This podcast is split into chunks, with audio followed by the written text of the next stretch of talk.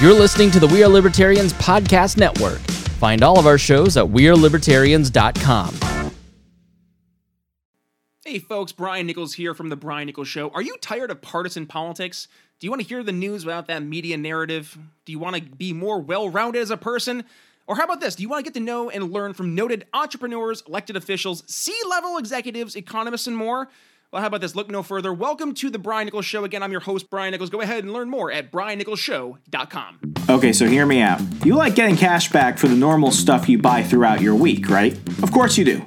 Check out the Dosh app. That's D O S H. Dosh. Dosh is available at the App Store and Google Play Store and securely connects to your credit or debit card. From there, every time you use those cards, Dosh searches for available offers. Once it finds one, Dosh automatically redeems the offer and converts it into cold, hard cash. Muchos dineros, brother? Then deposits that directly into your Dosh wallet. Click the link to download and join Dosh today and get $5 just for joining. This link is exclusively in the show notes of this episode. So, show notes, special link, Dosh, $5 cash. Start on the path to quick and easy cash back on the things you love today. Hey, everybody, check out the Break the Bell podcast, where we believe your voice is your most powerful weapon. For a weekly dose of our take on what's going on in the world, mixed with a side of history. Find us wherever podcasts are found or on social media handle at Break the Bell Pod. And most importantly, never stop talking.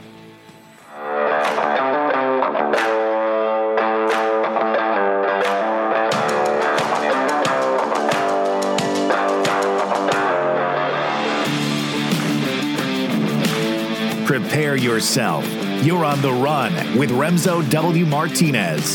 So, by the time you're listening to this, congratulations, you've survived the election. I don't know who, who won and who didn't. But th- this channel isn't about politics. This channel is not about the news. This channel is for people who actually take action in their lives and try and actually do something. Because the only freedom that ultimately matters is the freedom to make decisions and to have choices available so that way you can maximize what you can achieve in your life. And if there's one thing that, you know, always intrigues not only me but many of you, it's, you know, the dreams that often seem like they're too distant, like they're too far, that they're too hard. And one of the biggest pleasures of my life is actually getting to speak with many authors who or have already either come out with a book or are getting to work on their book for the first time. I think the one thing that is a positive that's come out of the pandemic is that a lot of people have begun to really take into account how much time they have to actually go after projects, whether it's taking care of your health, taking a proper evaluation of your finances, or maybe even getting to that book you've wanted to write for so long. That's been so much fun. I think I've spoken to more authors in the last six months than I have in the past six years. And, um, you know, oftentimes people look around and they think, well, you know, I, I have to be a J.K. Rowling or something. I've got to get that Harry Potter money in order to become an author. But every day, we need to understand that the internet, that the tools at our disposal, that the ability to learn and develop and become better authors are there at our disposal. It's just a matter of time as to whether or not you're actually going to go through with it. And I can certainly tell you that when I started as a blogger, to when I eventually became a researcher, and then when I ended up being a columnist, uh, you know, my my journey was still there. My first book is not great. My second book is good, but even now, I'm still developing. And one of the things I really love to do is get to speak with people who have already blazed a trail in their own lives and they've tried to achieve that. Now, I'm going a little bit out of my depth today. For those of you that know a little bit about me, know that I've never really written anything other than nonfiction. My second book was fiction, but it, was a historical fiction, so I still had to focus on a lot of stuff. Uh, one of the things I've never been necessarily been brave enough to do is to actually jump into the world of science fiction. That's something I've always wanted to do, but it's always been something that I felt I don't necessarily have the skill set for. Uh, so, you know, this episode is really not just an opportunity for you to learn, but hopefully I'm going to learn something out of it. And what I went ahead and did was I invited my friend Martin on. He's going to go ahead and you know talk to you about his process and everything else. For those of you that don't know him, uh, his first book came out in 2015. It was titled Still Falling. Less than three years after that, he was not only able to quit his day job, but he was able to write full time and effectively retire at 57. if you're a millennial like me, you're probably not going to be able to retire until 95. So, what do you think about that? Other than that, uh, you know, he had a great career as a research scientist, and he actually has a weekly web comic up on his blog. Uh, Martin, thank you so much for coming on. I mean, how many books have you written since 2015? Because I feel like the list goes up each time I go on Facebook and see you working on. Well, it. I, I, uh, thanks for having me on. Um, I've just released uh, my seventh novel. Um, it's titled uh, Shadows of the Sentinel. Um, uh, all science fiction primarily, although one of my books was uh, swords and sorcery fantasy type. I tried that and uh, I really enjoyed doing it. I, will probably end up doing uh, a little bit more of that. So I, I, I got to ask, when did this start for you? Because a lot of people uh, they're they're afraid to try and balance a job and find time to write. And I know that you have a family yourself, so you not only had to balance your actual job, but then you had to balance your family life. When did you, you know, finally take the time to say, "I'm going to start writing a book"? And you know, what really sparked that? What were the challenges that you encountered, and what was it like when you were actually able to say, "Hey, I'm I'm done working and I'm just going to do this full time"? What was that journey like? Because I think that's that's the thing that stops a lot of people from doing it. They're they're afraid or they don't know what first step to take. Yeah, for me it was a really long journey because I I started trying to write a novel um, in the mid 80s. I started. And I could never get far enough. I would always get, you know, very excited about it and start uh, start writing. I get wrapped around the axle in the middle, and I could never finish it. And it plagued me for years and years and years that uh, I couldn't do that. And then finally, it was always it was always on my bucket list. You know, a thing I wanted to do. I wanted to write a novel. Um, um, I had lots of ideas. I had lots of fits and starts on books. Um, but it took a lot of planets to align to uh, actually make the whole thing happen.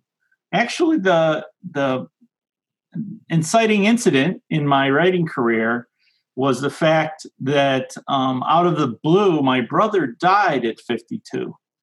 Um, and it was a real a real kick in the gut for me and it completely made me reassess so many things about my own personal life. Um, what did i want to get done? I don't because you never know when you're going to go. And um, writing a novel was one of those things that i really needed to do. Another planet that aligned there is that in the same uh, springtime i got a severe spine injury and what that did is it laid me up so that it's I found out how fast you know Facebook and uh, Netflix can get boring. So I started writing just for my sanity's sake, and um, it's amazing if you sit down and you write every day, and uh, if you have an idea of what you're doing, uh, uh suddenly you've got a novel. And um, I actually was also lucky that I um, actually knew a couple of novelists in my personal life. And they gave me a lot of really great advice on how to get it done, how to, if you really want to do the thing, how to make the thing happen. And so I really credit them with a lot of really great advice about outlining and about treating writing as a as a job uh, instead of just waiting for the muse where if you just sat around waiting to be inspired all the time, you'd never really get anything done. Um, I if you sit down, it you know with your coffee every morning, you sit down and you write like like it's a job. Um, suddenly, inspiration knows where to find you, and so uh, it's a lot more e- easy now to actually write a novel. Now that I have settled and I've moved away from, I you know I lived up uh, in the outskirts of DC, um, in commuter range of where I was working at the time. We sold our our huge McMansion there, and we moved down to Fredericksburg, and uh, got a nice house. Got settled in here, and now to now writing a novel, it only takes me about twelve weeks to do the first draft of a novel now, and another twelve weeks to do the editing. Um, I love the first draft part. That is fun for me. That is all. That's all fun editing is work. You know, E- editing is like taking Editing is really dreams and you know like bleeding them dry. yeah, there there are uh, yeah i mean there, there are a few points that you brought up that you know i, I want to touch on because it just kind of hit me. Uh, I, i've got i've got some eerie similarities.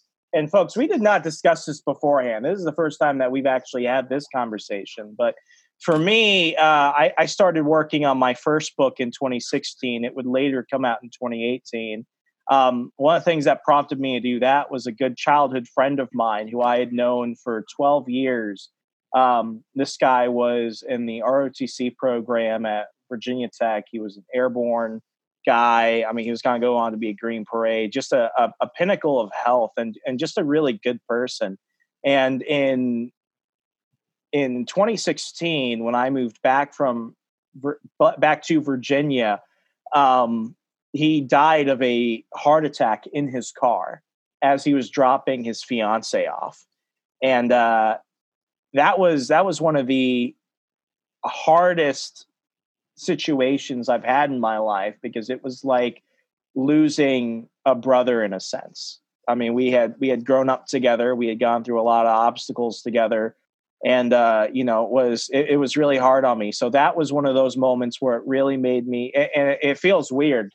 As of this year, I'm officially three three years older than than he would have been. You know he, he was he was he was 23 when he died. I'm turning 26 in in uh in december. It's just eerie knowing that i've been on the earth longer than he was. So that was one of those things that just it, it's still it, it still kind of sends chills up my arm and stuff. It's it's strange but that was one of those moments that really did it for me. I i mean it was i I've had I've had death in my life. It's something that I'm familiar with, but that was the one that really affected me down to my core.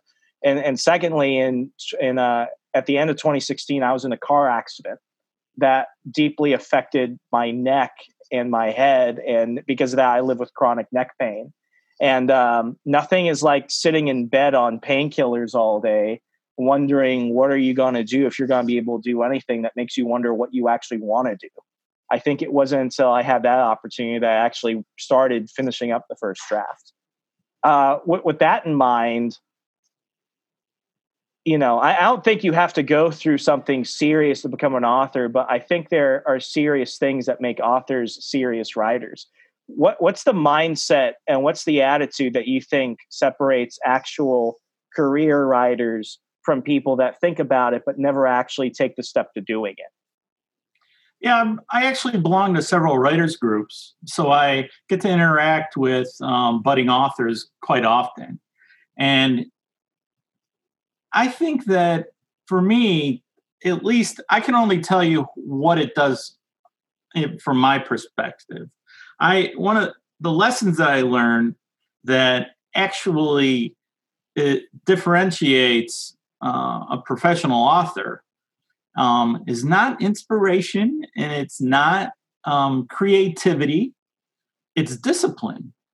It is actually treating it like a job. It is a job. It's a career.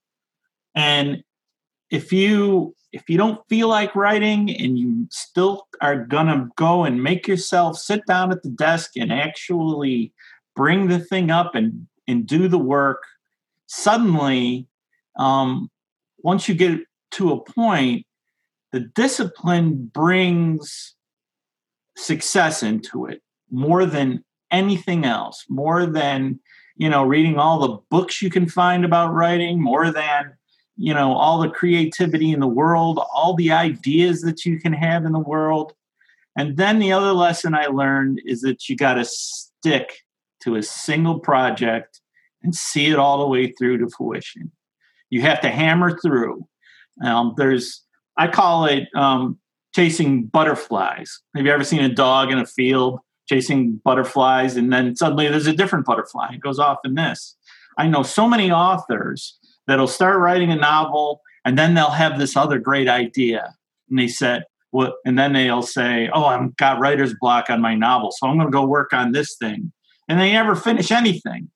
Um, that's a real landmine for for uh, most authors, and that's what really stops most of the authors that I know from actually getting to the end where you actually have it polished and done and all the business parts and all of the mechanics of putting a book together. Everything that you need to do to actually get it out there and get successful and then move on to the next one.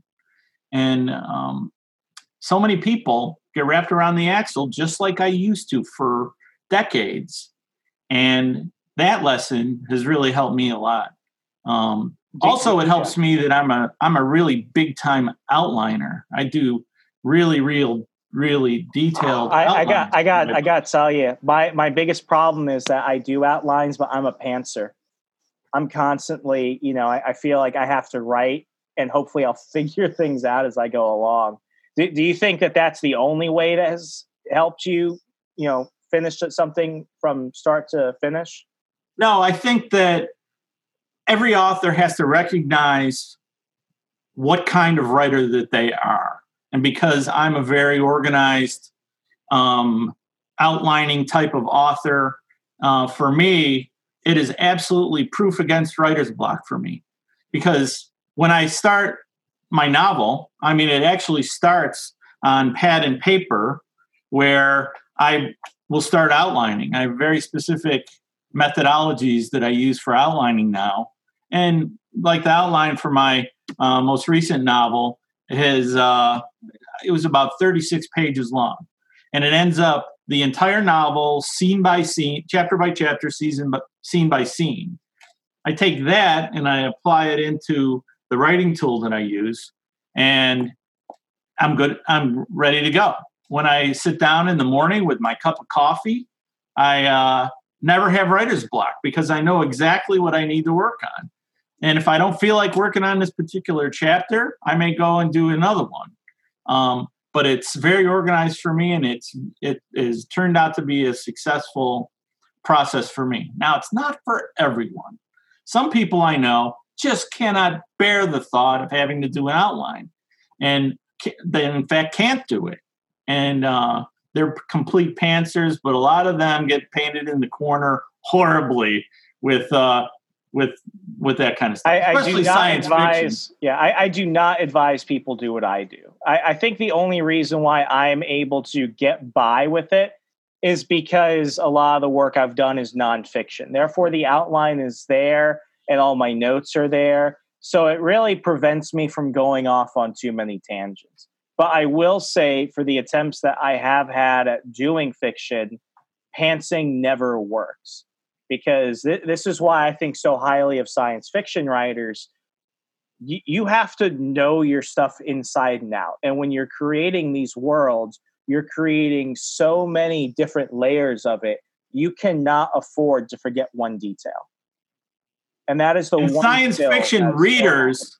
Science fiction readers are absolutely the most um, detailed readers that there are.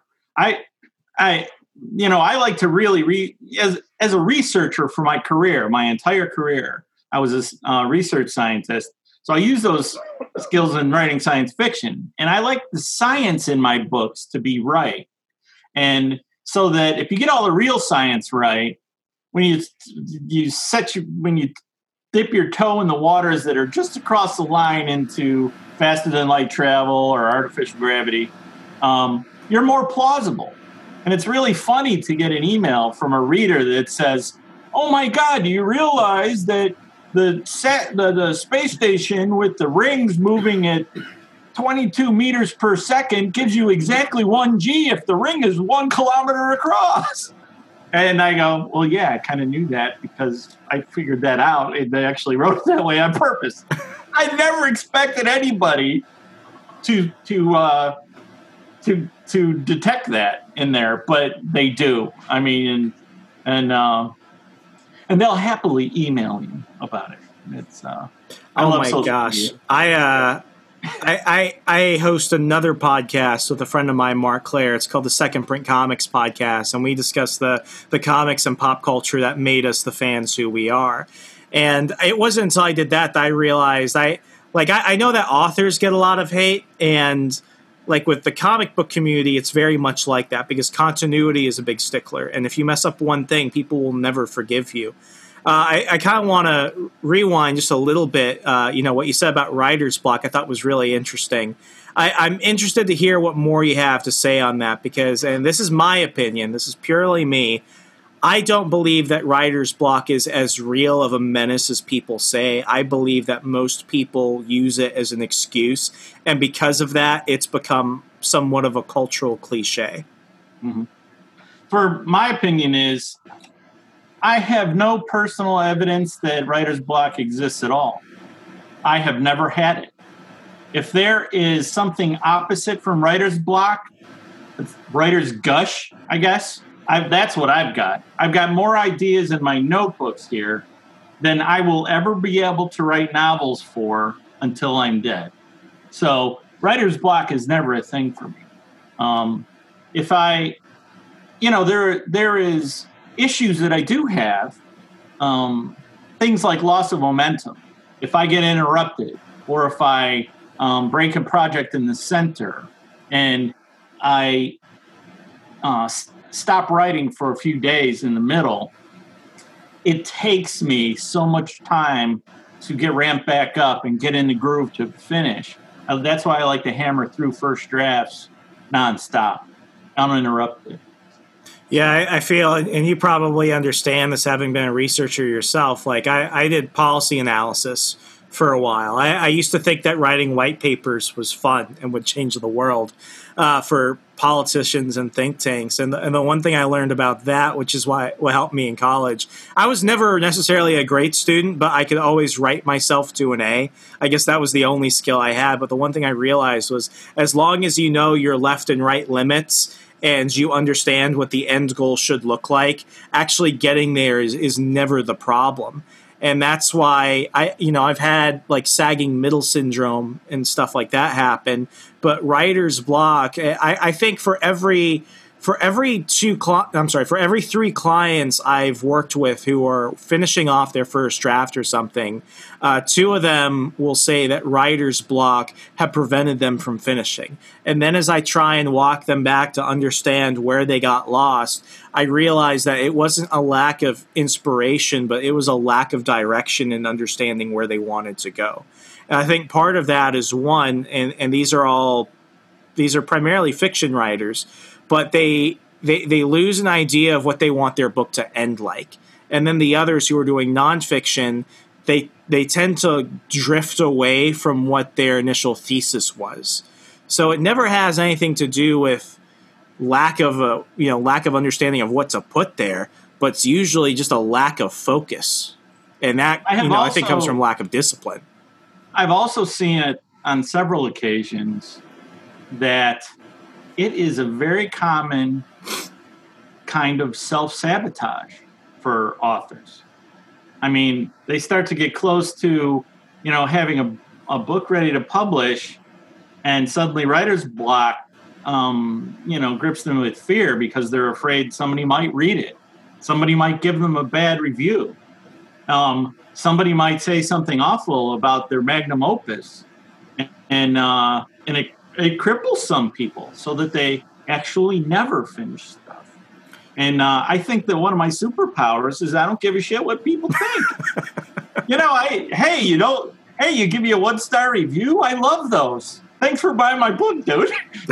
uh, you know, it, I, I, you know, it really is true that you know there's so many people that are they're like so afraid of reviews. It's like, the hell with it. You should be working on your next book now. Forget the reviews. Don't even read them. Uh, What- my wife reads were- them. It's hilarious. You know, she'll she she, she loves to read them. She you know loves those one star reviews. You know, and she, my favorite was I got a one star review and it said, "This is science fiction. I hate science fiction." Thanks for buying my book. I was just like, why did you buy the book? It's funny. The, But, the uh, internet's a weird place. What's that? The internet's a weird it, place. It really is, and it, and it's funny. They Amazon is really weird about reviews too. That I I was so proud of that review all the time. I wanted to like quote it in some of my like my subsequent books, but Amazon took it down. I uh, I don't know why they delete reviews periodically. Seems like, but it's it's uh Uh, very interesting phenomenon. When Everybody- uh, in my writers group, it's funny. My uh, the person that runs the writers group, um, and all the published authors in the group, if they get a one star review, they get this little uh, troll. You know those trolls that are uh, got got hair. The, oh yeah, yeah, they get we get that as a trophy. It's, it's pretty funny. It uh, take, takes the edge off for a lot of people that uh, that care. I, I always felt like one star reviews end up actually proving your point on some things. Yeah. Like, like for me with my books, because they were primarily political nonfiction, no one ever attacked me as an author. They were always giving me one star reviews because they were attacking the premise of my books. So then I would use that in like newsletters and marketing material and end up making more sales because of them. If you can learn how to make money off of your haters, that's an amazing thing. But I, I am curious when you finished your your draft for your first book and you were actually getting ready to edit and you were eventually able to publish it. Were you nervous about anything? Oh yeah, because um, not knowing what I was doing when I did my first novel, um, I uh, it, the first draft of my first novel clocked in at over a thousand pages, and How many words is that? Oh, it was two hundred and forty thousand words, I think.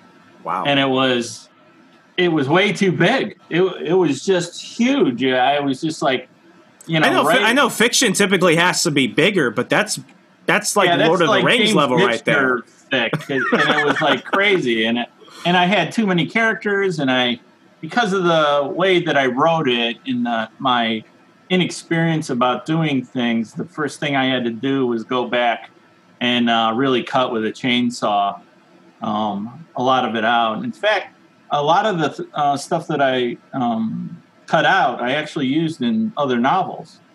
And in fact, the first three novels in my um, career are it's actually a trilogy, the Solstice 31 trilogy. Every one of those novels actually begins at the same instant in time. It is just kind of a Rashomon story where it shows the experience of different people from the same event and from different perspectives. And by the time you get to the last book, all the characters from all the books have come together for the ultimate climax, as it were.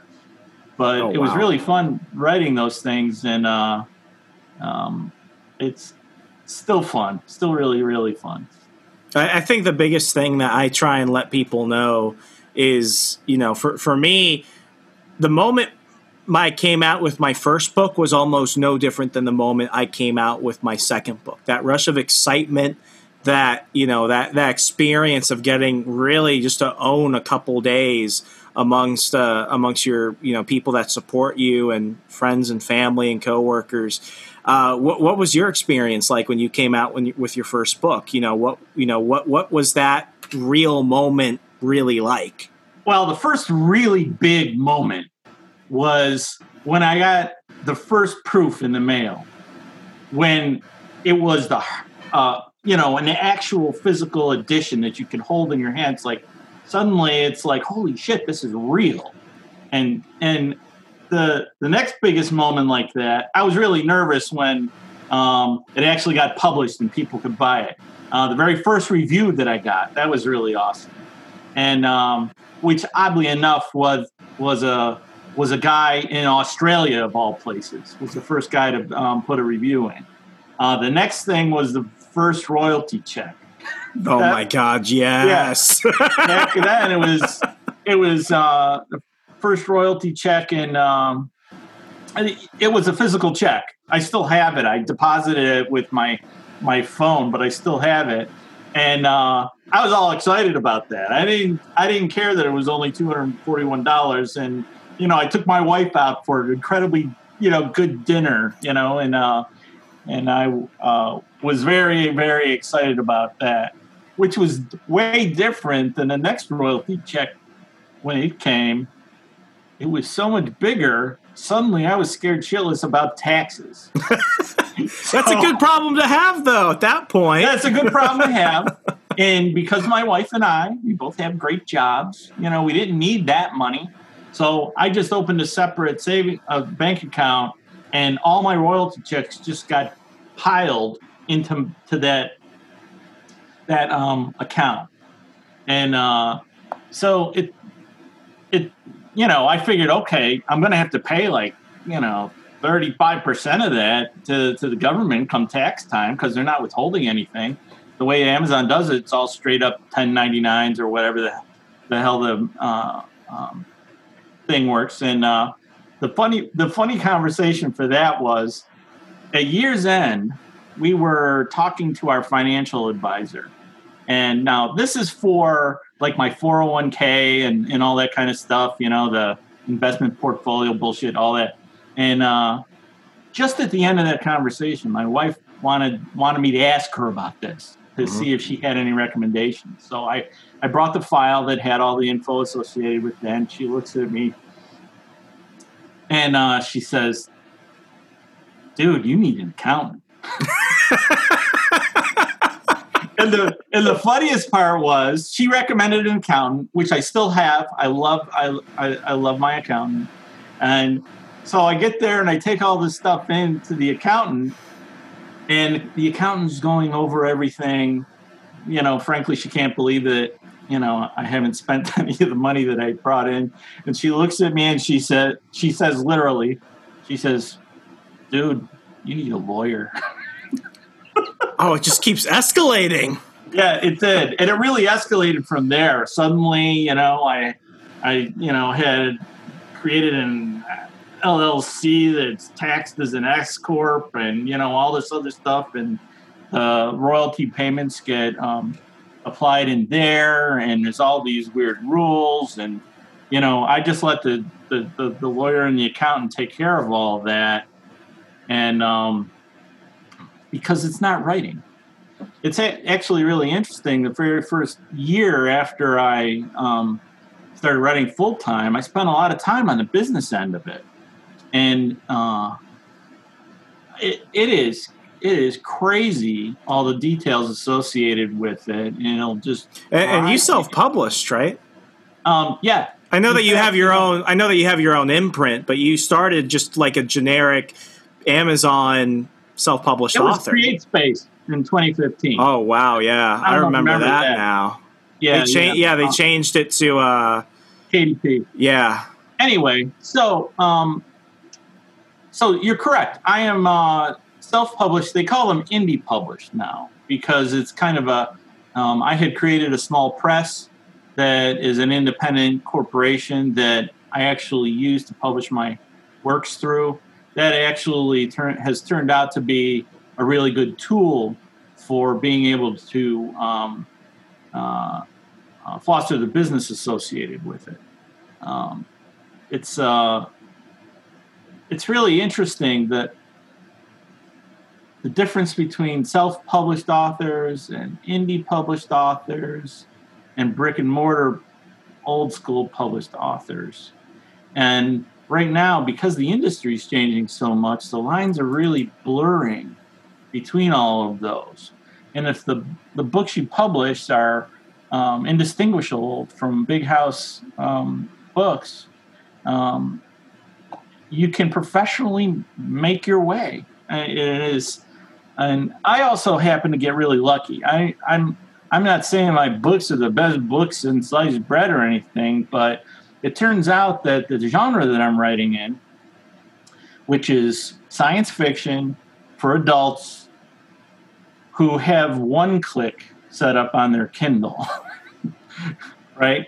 Because you know the the guy that's on the train. Oh, I need something else to to uh, uh, read. What am I going to read? And then and then the Amazon recommendation engine fires up and um, uh, starts working. And I was very lucky because my single biggest marketing success was that I happened to have a friend in college who's now famous. and uh, and uh, his name's Dan Povenmire. He's uh, uh, he created the show Phineas and Ferb. He's Doofenshmirtz on that show. My anyway, gosh, that's my childhood right there. yeah, well, well, Dan was an old uh, old friend of mine from college and stuff, and uh, uh, uh, he had friended me on Facebook, and you know we caught up, and it's really funny. He worked on The Simpsons for many many years. Well, it's funny. He tweeted out one day, "Hey, check it out! My college buddy Marty wrote a book." and I like sold seven thousand books in one day, and it was crazy, and it was a, a giant giant spike. My book went to number one on the hard science fiction category and all this kind of stuff. But more than that, I learned something about the Amazon machine. There is this ginormous artificial intelligence driven database machine on Amazon that once you get enough sales associated with your book, once your author name starts to get associated with a genre and a type of reader, that little recommendation engine on the bottom starts to get populated. And I was extremely lucky. I mean, I am talking super lucky because the recommendation engine was coming up for the people that were buying The Martian, hey, if you like The Martian, you might like this book. And suddenly my sales were going up and up and up, and I needed an account. Well, was that, oh my gosh, was that just when the book came out, or was it when the movie came out and then the book became a bestseller again? It was uh, before the movie came out. Oh, wow. So you, you were really there on the ground level for that. Yeah, and uh, that that was for Still Falling, and and I can understand why they recommend that because Still Falling is a Robinson Crusoe kind of story. Guys get stranded on a on a planet, turns out to have humans on it already. Anyway, my second novel, because the first novel was so popular, the second novel, the sales immediately caught in. People were, you know, you know, clamoring for it, and the recommendation engine for my second novel started gearing up. People that were reading The Expanse were being recommended my second novel, The Broken Cage, because it's a kind of the same kind of uh, story as The Expanse. People like The Expanse. Oh, you might like this too. So that book actually hit number one at one point in the hard science fiction category on um, uh, Amazon. So it went from there, and uh, it, it's all about the recommendation engine on Amazon. And if I knew how that thing worked under the hood, I'd write a book about that. Oh, you'd make so much money. You do ne- never, even if you still figure that out, never give that information out for free. yes, I know exactly. As somebody that would ask you to give it to me for free, don't give it out for free. yeah, it's it's really interesting because um, the um, the genre, the um, the timing, the time of year that something gets released, they're all they're all very complex cogs in this machine under the hood that I have absolutely no idea how it works. I, I am kind of curious because we've been kind of touching on it with this with this focus. Do you find that and how, how do I put this? I find a lot of writers are really bad marketers. And I'm right. not talking like bad marketers. I mean, I saw this with journalists. They are shitty promoters. And I never understood why somebody who has put so much effort into writing and publishing a book, they don't understand that if you want people to actually read it and buy it, you actually have to promote it. And I, I'm just curious, did you ever find the promotion part of it one daunting or two did you like it as just the next phase of the book process? Because well, a lot of people see them as divorced. I see them as just part of the same long campaign. It is a, a constant campaign because um, if you if you actually want you want to do it as a job um, the business side of the job is just as important as the creative writing part. And a lot of authors don't get that. 100% they don't and they and they completely divorce themselves from the book after they've pressed publish, and they never do another thing, and um, then they just wonder why. Hey, I've only sold 16 books. Why? Why is that? And uh, it, the marketing is really important, and it's actually the hardest part of the whole thing. And in fact, um, after I retired, I actually hired a PR firm um, I was making I was making enough money I could afford it, and uh, they did a big rebranding and all all of this, these marketing things, and they tooled up a new website for me, and it was all very exciting, and you know all, all new covers on all my books and all that, and it really did help for the sales and everything. You know, even new business cards and you know uh, iconography and stuff like that, and uh, uh and I I spent a lot of money uh, with them and learned a lot. And it's really interesting the things that um, generate sales are stuff that I never would have expected. Because, like, I ever since I started my writing journey, I've been blogging. My, the blog that I have um, goes back to when I just finished my first draft, just finished writing it and started editing it. And that's when my blog starts. You, you see the early shitty covers that I ha- was thinking about. You you know you go through all, all of the shenanigans for all the publications, all my books, and it's very interesting. And people actually like seeing the saga once they be, you know become a fan and stuff. And but it's really cracks me up is that uh, one of my college buddies is an artist. He's a commercial artist for uh, for his career, and he started sending me these dumbass cartoons of me being an author and my cat, you know, my favorite cat who's constantly in pictures with me on Facebook and is always in my face and all that. And the, the premise of the comic was it's me being an author and my cat wisecracking like he's my editor and my agent. And so I started putting these up as a lark on my blog. I started getting more hits on the stupid cat cartoon than anything else I put on my blog. So I actually credit that stupid dumbass cartoon, which is still comes up every Sunday. I still do it every Sunday. I, I actually credit that book with a lot of sales because people come to uh, my blog, they see, you know, on the ribbon on the side, the books that I have available and stuff like that. And it was to the point that in my novel Virtues of the Vicious, the cat made an appearance in this novel. And oh my God, the email I got about from people loving the cat, demanding that the cat be in my next novel.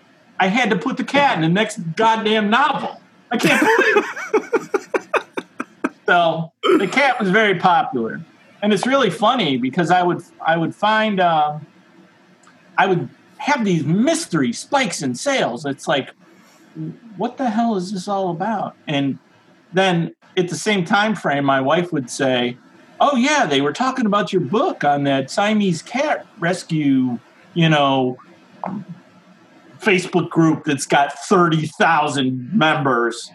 And that that was really interesting uh, business component that taught me you in your life, you know, you develop a lot of tribes in your life.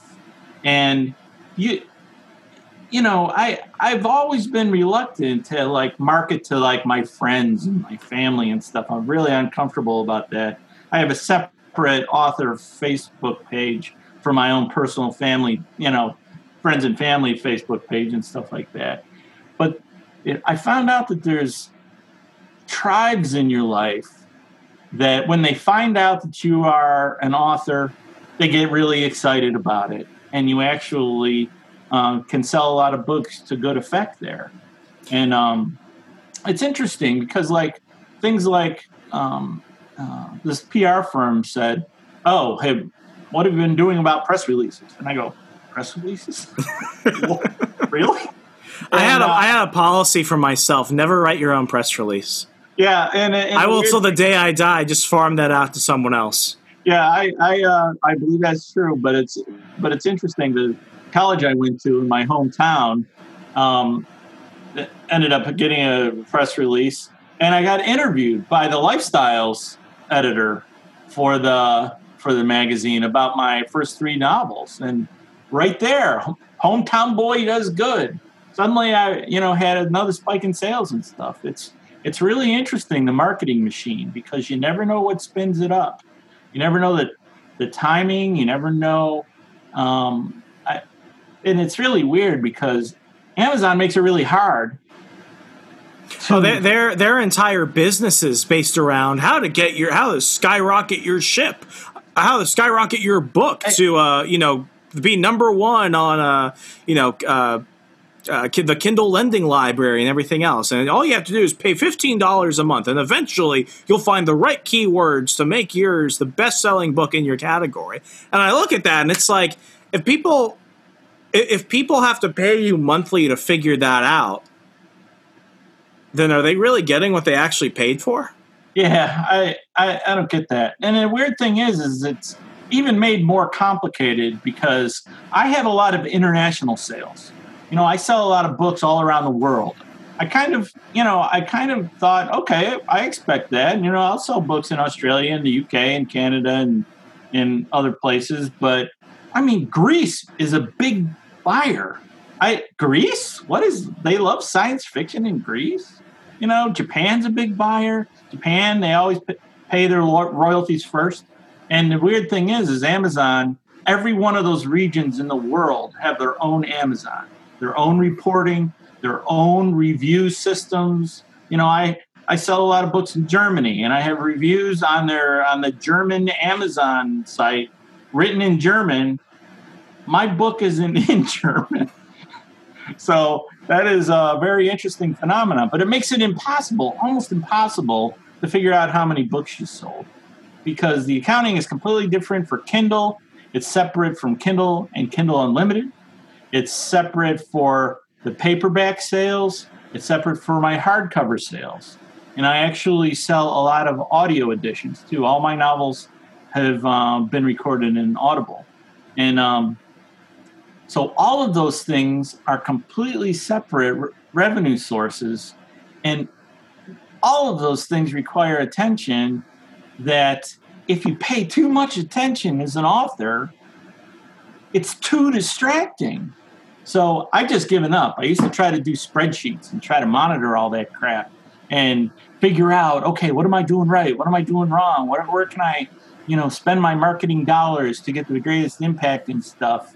And the the the reporting facility is just so so whack. And you you know, I, I just don't want to spend the time doing it.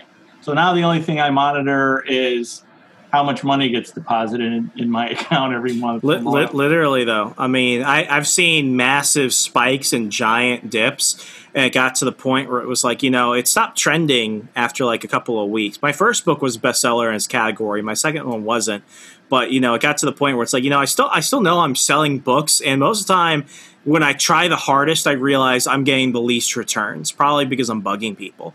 But you know, after a while, your your books kind of you kind of have to move on to a degree to uh, move on to your other projects. And what I tell people is like, as you write one book, you're gonna want to write another. And as long as you keep writing, publishing, and marketing, all you have to do is just repeat the process, and eventually it'll you know it, will be a compounding effect. And, and, two things i want to touch on that that you brought up. I mean in, in, terms of marketing i want to give a shout out to two of my publicists i've worked with uh, gabriella Hoff, hoffman and chloe anagnos. I worked with them uh, you know each for one of my books. Uh, gabriella hoffman worked on my first book. Chloe anagnos worked on my other. And uh, you know I'd rec- i recommend them always to people. They were both fantastic but you know, for for a lot of uh, indie authors and self published authors, a lot of their big concerns is being taken seriously. And what I tell people is, listen, if you're going to go in and you're going to put all the upfront costs towards self publishing your book, you might as well make sure you have a really good marketing plan. I actually took up a second job just to pay my publicist. I, I, it mattered to me that much because my first book had problems. I mean, it, it did, and luckily because I had a good publicist, I was able to outsell a lot of my colleagues that were doing it through traditional publishers.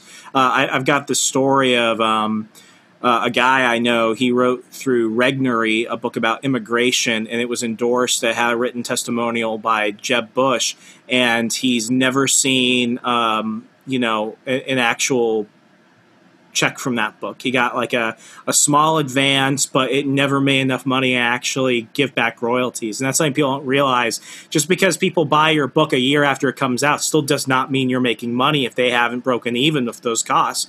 And for his promotion, uh, you know, the, the publisher only did like two weeks worth of stuff. They did a press release and got him on one radio station, but that was it. Uh, I had a really hardworking publicist who just worked f- only for me, and she worked, and both of them worked their heart outs. And luckily, the first one was able to get a lot of attention. It was endorsed by Ben Shapiro, and when that happened, the sales went crazy.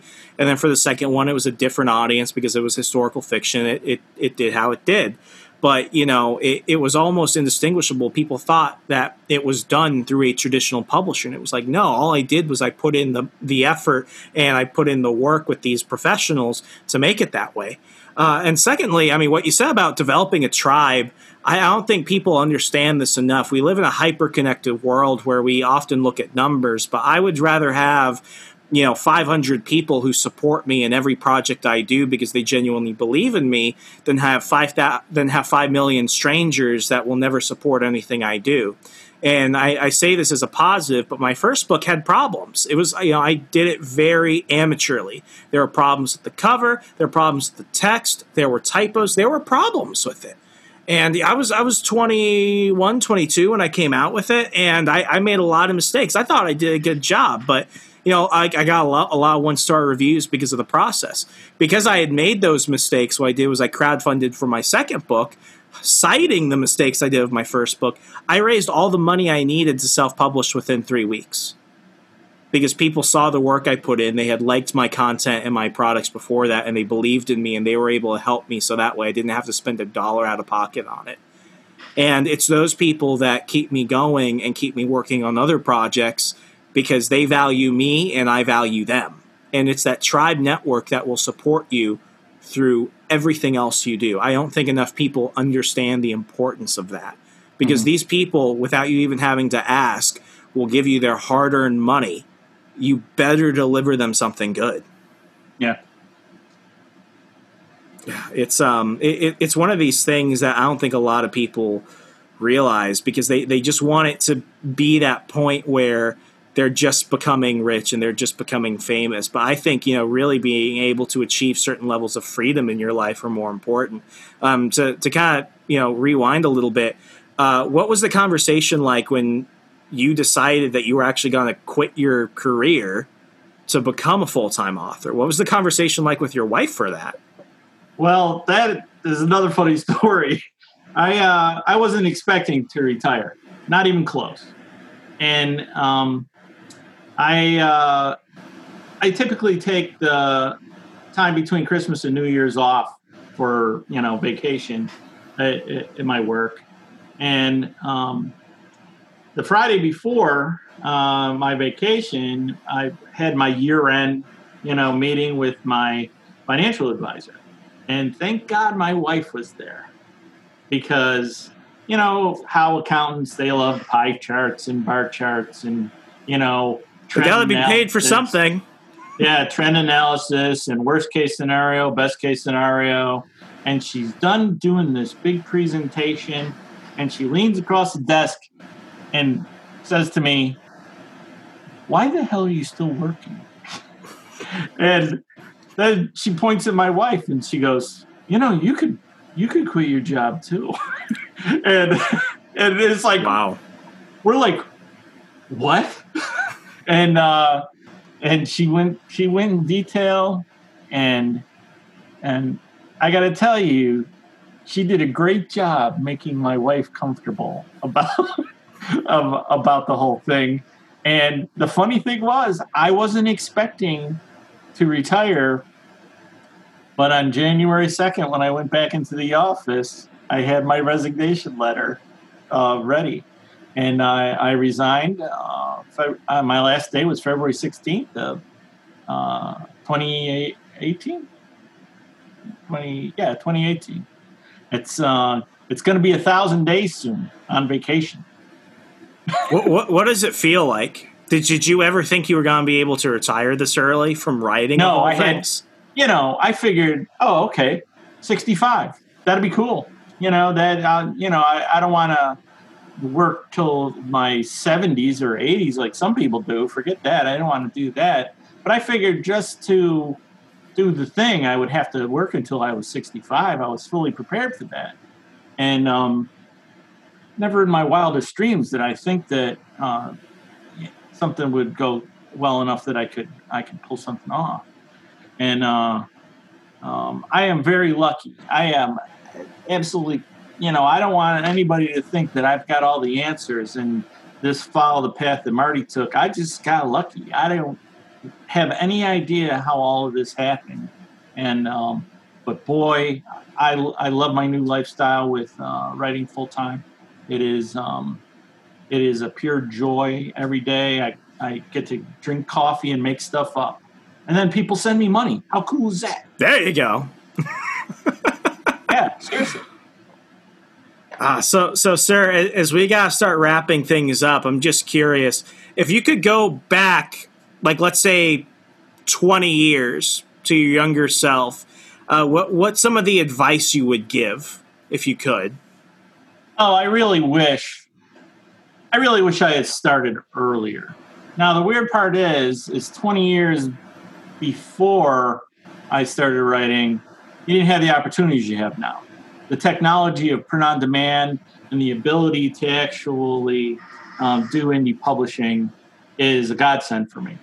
And um, uh, there, there's authors in my current um, writers group that I uh, have mentored them all the way through to you know their publication and their sales are, are doing very very well as uh, as well and they are you know in their late 20s and if i'd have, if i'd have been doing the thing when i was in my late, 20s you know it would be a whole different house i'd be buying as i moved to fredericksburg.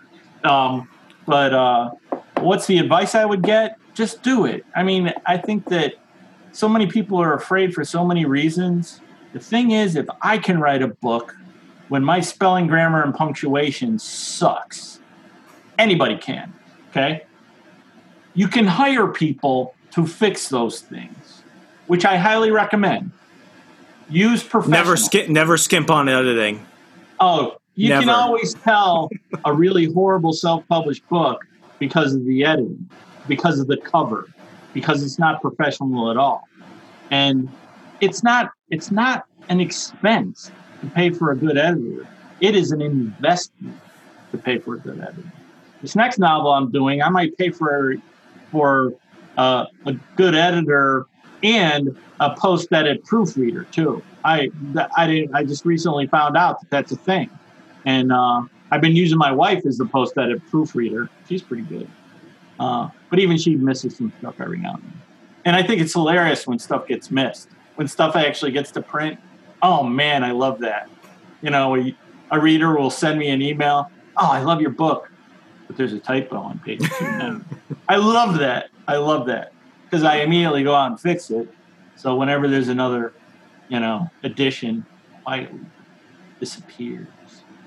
And uh, it's really interesting. The the um, audio producers often find typos as well because they, you know, working with the narrators, that's a whole different business part. It, it's very I, interesting. I, have been I, have been uh, helping produce my audiobook for my second book for about a year now. We're we're finally finishing off the finer details, so that way we could submit it off to Audible for the final quality assurance review. And I remember uh, my friend who narrates the book, Johnny Adams, there were several times where he called me at like 1 a.m. and he's like, Remso, hey, uh, yeah, th- this doesn't sound like something someone would actually say. And I'm like, well, what, what is it? What, what, what the fuck do you have to say? And he's like, you, you wrote it like this, and like, that's not how people talk. Can I, can I put a comma there? Can I, like, you know, not say it with an exclamation point? And I'm like, just make the change. just do it. yeah, and in fact, if you hire the right people and and give them the freedom to do their best for you, they make you look better, and it and it's great. I love that. I re- I really love it. My my most recent novel, the narration, I, I took another step farther out and hired two narrators. I have a duet, a man and a woman in this one. And it, it's coming out really good. I am I'm just really um, very excited about it. It's uh, um, it's it's the first book that my wife says she loves. Wow. It's always good to make your wife cry. Trust me. That's the best seal of approval. Yes, it is. And, and you know, she, you know, it's like she's always uh, really encouraged my imposter syndrome. You know, like uh, somebody was going to come around the corner suddenly and suddenly reveal me that I'm a fraud, even though it's like novel number seven, you know. And uh, but she's like saying, "Hey, you know, you're getting pretty good at this." and uh, these thanks, honey. You know, It pays the bills. and then take out the garbage. Yeah. Yeah. So. Uh, Oh so my it is- gosh. hey, I, I don't under don't don't underrate the importance of having a spouse that is supportive. Trust me, um, that is one of the the key cornerstones to uh, success if you're being a full time author. Trust me, having a supportive spouse is is worth the weight in gold. Awesome. So, Martin, this has been an awesome talk. I've learned a lot. I know the listeners have learned a lot. If people want to go ahead and, one, get your books, I highly recommend people do that, especially your new novel that just came out. But people want to check out your blog, follow you on social media. I'll have everything in the show notes. But for people that want to hear it, where, where can they find everything? Everything's on Amazon. Um, I also have a, my personal website is martinwilsey.com. Um, but Amazon, is, you can get it in Kindle, um, paperback, hardcover, and Audible, all one stop shopping. Um, go to my author page and you can see all of my short stories, all of my um, novels. And if you go to my website, there's a lot of freebies up there too. I think there's like a dozen um, short story um, audibles up there for free. So it's the drug dealer model of marketing. you give them a little taste for free, and then they buy the audiobooks. So uh, it's uh, very effective marketing, as it were. What, whatever works. Yeah, whatever works. And in fact, in fact, it does work. If people, you know, for free can listen to one of your stories for thirty minutes, uh, they can uh, just get a taste. And I I think that's an important part, especially uh, with like Amazon and the preview pages. You get to read so many pages into the novel. If in those pages the reader is scared shitless not to find out what happens next, hey, you've just sold a book.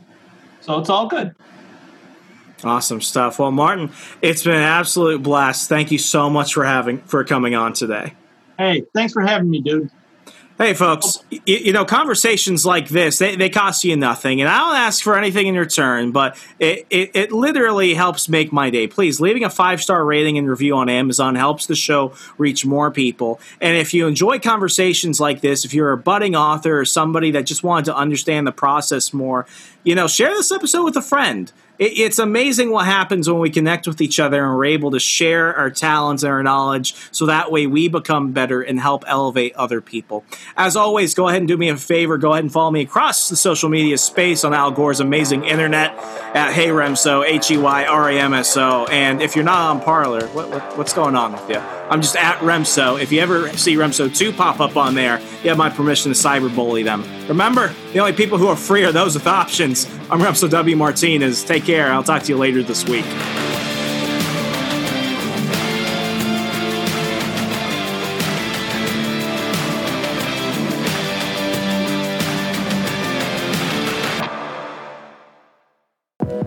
Check out our other shows and more from the We Are Libertarians Network at wearelibertarians.com.